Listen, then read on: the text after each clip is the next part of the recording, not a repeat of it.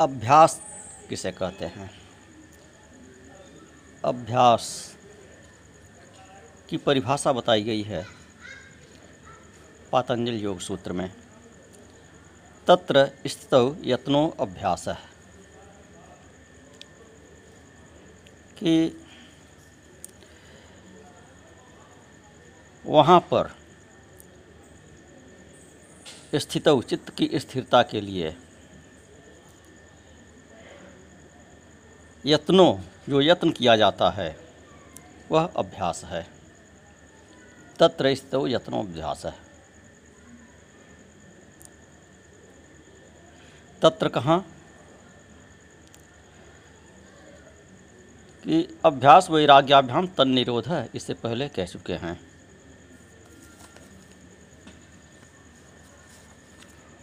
कि अभ्यास और वैराग्य से उसका निरोध होता है। किसका? चित्त का। तो अब यहाँ कहते हैं, अभ्यास क्या है? तत्र स्तव यत्नो अभ्यास है अभ्यास और वैराग्य से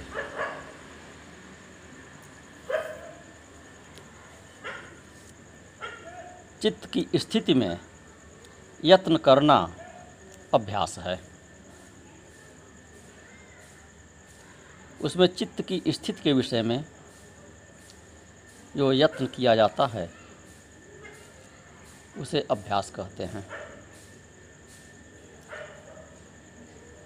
चित्त की वृत्ति रहित होकर शांत प्रवाह में बहने की स्थिति, बहने को स्थिति कहते हैं।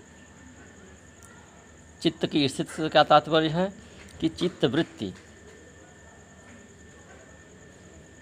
रहित होकर शांत प्रवाह में, एक लक्ष्य में बहे।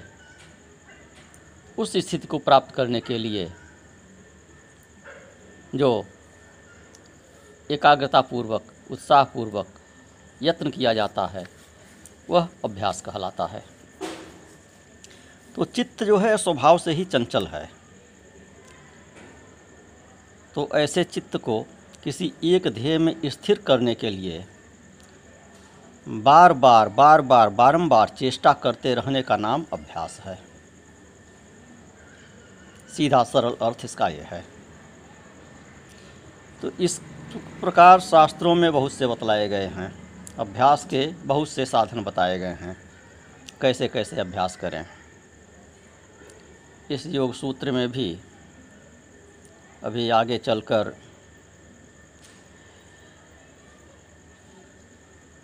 चार छः सूत्र के बाद बतलाएँगे कि कौन कौन से माध्यम को पकड़कर अभ्यास किया जाना उचित है, सरल होता है, लक्ष्य की प्राप्ति कराता है। अनेक प्रकार बताए गए हैं, अनेक विकल्प दिए गए हैं। तो उसमें जिस अभ्यासी के लिए जो सुगम हो, जिसकी शारीरिक स्थिति, दिनचर्या, जीविका इत्यादि को देखते हुए जिस प्रकार के अभ्यास में सामंजस्य बैठाना अधिक अनुकूल हो, वही उसके लिए उचित है। आगे इसकी और चर्चा करेंगे। तो यम नियम आसन, प्राणायाम, प्रत्याहार, ध्यान, धारणा, समाधि इत्यादि। बताया गया है योग के आठ अंग के रूप में। उनका बार बार अभ्यास करना होता है और प्रयोजन होता है चित्त की वृत्तियों का निरोध। यह जितना कुछ कहा सुना जा रहा है योग शास्त्र में सबका एक ही प्रयोजन है कि चित्त वृत्तियों का निरोध। तो यम, नियम, आसन, धारणा, ध्यान इत्यादि ये जो उपाय बताए गए हैं तो वही अभ्यास के साधन हैं और चित्त वृत्तियों के निरोध में सहायक हैं। अभ्यास के द्वारा जैसे कोई बाजीगर रस्सी पर चढ़ लेता है, रस्सी पर चल लेता है। शेर, भालू इत्यादि को रस्सी पर अभ्यास कराकर चला देता है। पक्षियों से भी उनके स्वभाव के प्रतिकूल आचरण करा देता है, अभ्यास करते करते। तो मनुष्य को तो कोई अभ्यास करके अस्वाभाविक कार्य करना नहीं है। उसका तो जो अपना सनातन स्वभाव है, जो अपना सनातन स्वरूप है, उसी को पहचानने के लिए, उसी पर चलने के लिए, उसी में स्थित होने के लिए अभ्यास करना है। अस्वाभाविक कार्य अभ्यास में करना ही नहीं है। लगता है कि हम अस्वाभाविक कर रहे हैं। योग साधना करके कोई अस्वाभाविक कार्य कर रहे हैं, बड़ा कठिन कार्य कर रहे हैं। योग मार्ग पर चलना बड़ा कठिन है, ऐसा लगता है। तरह तरह के नियम, आसन, प्राणायाम इत्यादि, अन्य प्रकार के नियम। लगता है कि ये सब बड़ा कठिन है, यह स्वाभाविक नहीं है।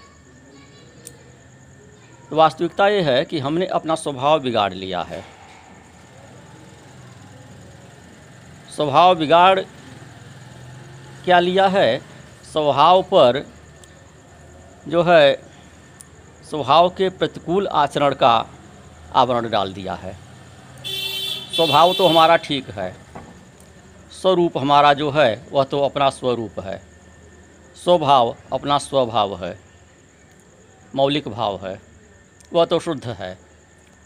लेकिन यह अशुद्ध का इतना अधिक हमने अभ्यास कर लिया है, इतने अधिक संस्कार पड़ गए हैं अशुद्धियों के कि उन अशुद्धियों को हटाकर शुद्धि की ओर जाना, यह अस्वाभाविक सा लगता है। अपने स्वभाव में जाना अस्वाभाविक लगने लगा है। अन्यथा उसके लिए कोई अभ्यास करने की आवश्यकता नहीं है। अभ्यास करके तो जो आवरण पड़ा हुआ है, जो गंदगी पड़ी हुई है, जो विक्षेप पड़ा हुआ है, गर्द पड़ी हुई है, उसको झाड़ना, पोछना है, साफ़ करना है। उसके बाद अपना जो स्वरूप है, वह तो है ही जस का तस।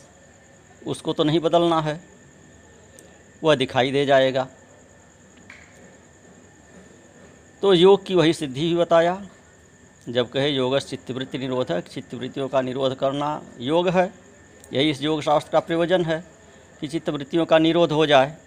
तो चित्तवृत्तियों का निरोध होकर होगा क्या? तो उसका चौथे सूत्र में बता दिया है, तदादर्शु स्वरूप अवस्थानम। कि तब दृष्टा की अर्थात साधक की अपने स्वरूप में स्थिति हो जाती है।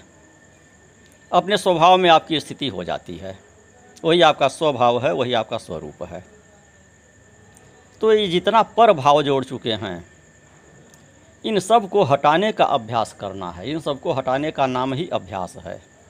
पर भाव को हटाकर स्वभाव में स्थित होना यही अभ्यास है। ये युद्धाभ्यास है, युद्ध है, जो अवैध कब्जा है उसको हटाना है। आपके घर पर आपके देश पर अवैध कब्जा हो गया है तो आपको ये युद्धाभ्यास करना है, युद्ध करना है उस अवैध कब्जे को हटाने के लिए। उसके बाद जो आपका है, वह तो आपका ही है। तो जिस तरह से स्वभाव के प्रतिकूल आचरण पशु पक्षियों से, मनुष्यों से, सर्कस इत्यादि में करा लेते हैं पतली सी रस्सी पर चलने का अभ्यास करा देते हैं। जबकि वो ऐसा उस शरीर का अभ्यास नहीं होता है जिसको चलाते हैं, चाहे वह मनुष्य हो, चाहे पशु पक्षी हो, लेकिन अभ्यास के द्वारा उसको चला देते हैं। तो अभ्यास के द्वारा दुष्प्रवृत्तियों को हटाकर अपने स्वरूप को हम पहचान लें। इसमें कौन सी आश्चर्य की बात है? यह तो बहुत सहज बात है। तो राजस तामस इत्यादि वृत्तियों के अनादि प्रबल संस्कार। ये सब चित्त की एकाग्रता के विरोधी हैं। और उनसे घिरा हुआ अभ्यास एकाग्रता रूप स्थित संपादन करने में समर्थ होगा ही, कराने में समर्थ होगा ही। तो अगला सूत्र फिर कहते हैं कि स तु दीर्घ काल नैरंतर्य सत्कारा सेवितो दृढ़ भूमि जो अभ्यास की सीमा क्या है? तो अभ्यास करते रहना पड़ता है, करते रहना पड़ता है, करते रहना पड़ता है, उसकी कोई समय सीमा नहीं होती है। जैसी आपकी श्रद्धा होगी अभ्यास में जितनी तीव्रता होगी, उतनी जल्दी वह अभ्यास सफल होगा। उतनी जल्दी लक्ष्य की प्राप्ति होगी। तो दीर्घ काल कहा दीर्घ काल निरंतर्य कि दीर्घ काल तक, बहुत काल पर्यंत, और निरंतर्य लगातार, व्यवधान रहित। रुकावट अभ्यास में नहीं आनी चाहिए। जो भी साधना कर रहे हैं, जो भी जब तक पूजा पाठ कर रहे हैं, और जो भी हठ योग इत्यादि, आसन प्राणायाम इत्यादि कर रहे हैं। जो भी कर रहे हैं, वह चाहे थोड़ा देर कर रहे हैं, चाहे अधिक देर कर रहे हैं, लेकिन उसे ब्रेक नहीं होना चाहिए। निरंतर होते रहना चाहिए। थोड़ा ही देर करिए, लेकिन प्रतिदिन करिए। यथासंभव उसी समय पर करिए, जिस समय पर करते हैं।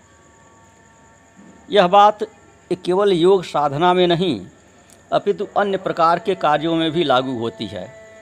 पूजा पाठ इत्यादि में भी लागू होती है। यह बात अन्य भौतिक कार्यों में भी, कर्म के क्षेत्र में भी लागू होती है। तो कहते हैं कि वह जो अभ्यास है, वह स तो दीर्घ काल नैरंतर्य सत्कारा असेवित दृढ़ भूमि। कि वह अभ्यास बहुत काल तक निरंतर बिना रुके हुए और श्रद्धापूर्वक सांगोपांग सेवन किया जाने पर दृढ़ आस्था वाला होता है, दृढ़ भूमि वाला होता है, वह अभ्यास दृढ़ होता है, उसका आधार दृढ़ होता है। तो अपने साधन के अभ्यास को दृढ़ बनाने के लिए, साधक के लिए निर्देश है कि वह रुके नहीं, उकताए नहीं। धैर्य, सामान्य धर्म में भी बताया गया, धैर्य धर्म का पहला लक्षण। धृति क्षमा दमोस्तेयम जो धर्म के दस लक्षण मनुस्मृति और अन्य स्मृतियों में बताए गए, महाभारत में सर्वत्र बताए गए। तो धैर्य को ही पहला लक्षण बताया गया। तो यहाँ योग शास्त्र में भी वही कह रहे हैं कि दीर्घ काल निरंतर्य दीर्घ काल तक निरंतर धैर्यपूर्वक, बिना उकताए हुए साधन में लगे रहिए। जो भी साधन कर रहे हों, यहाँ योग शास्त्र की चर्चा चल रही है तो लक्षणा से आप अन्य कार्यों में भी इसी सिद्धांत को अपनावें। कोई भी उद्यम कर रहे हो, उसमें भी यही सिद्धांत लागू होगा। कोई व्यवसाय कर रहे हों, पढ़ाई लिखाई कर रहे हों, सब में यही सिद्धांत लागू होगा। सत्संग कर रहे हैं, उसमें भी यही सिद्धांत लागू होगा। ज्ञान प्राप्ति में अग्रसर हैं, उसमें भी यही सिद्धांत लागू होगा।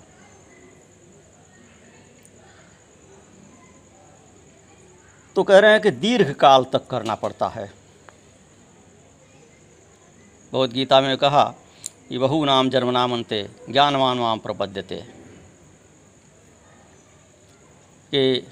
बहुत जन्मों तक अभ्यास करने के बाद ज्ञानी होता है और तब वह मुझे प्राप्त करता है। शंकर जी ने कहा, गरुड़ जी से, कि जब बहुकाल करिय सत्संगा, ताते होय मोह भ्रम भंगा। गरुड़ जी उगताए हुए पूछ रहे थे, राम जी के संबंध में उनको शंका हो गई थी? तो नारद जी से मिले नारी से उन्होंने शंका प्रकट किया कि कैसे हमारे भगवान हो सकते हैं, जो सांपों में लिपट गए हैं, हम ही को इन्हें बंधन से मुक्त कराना पड़ा।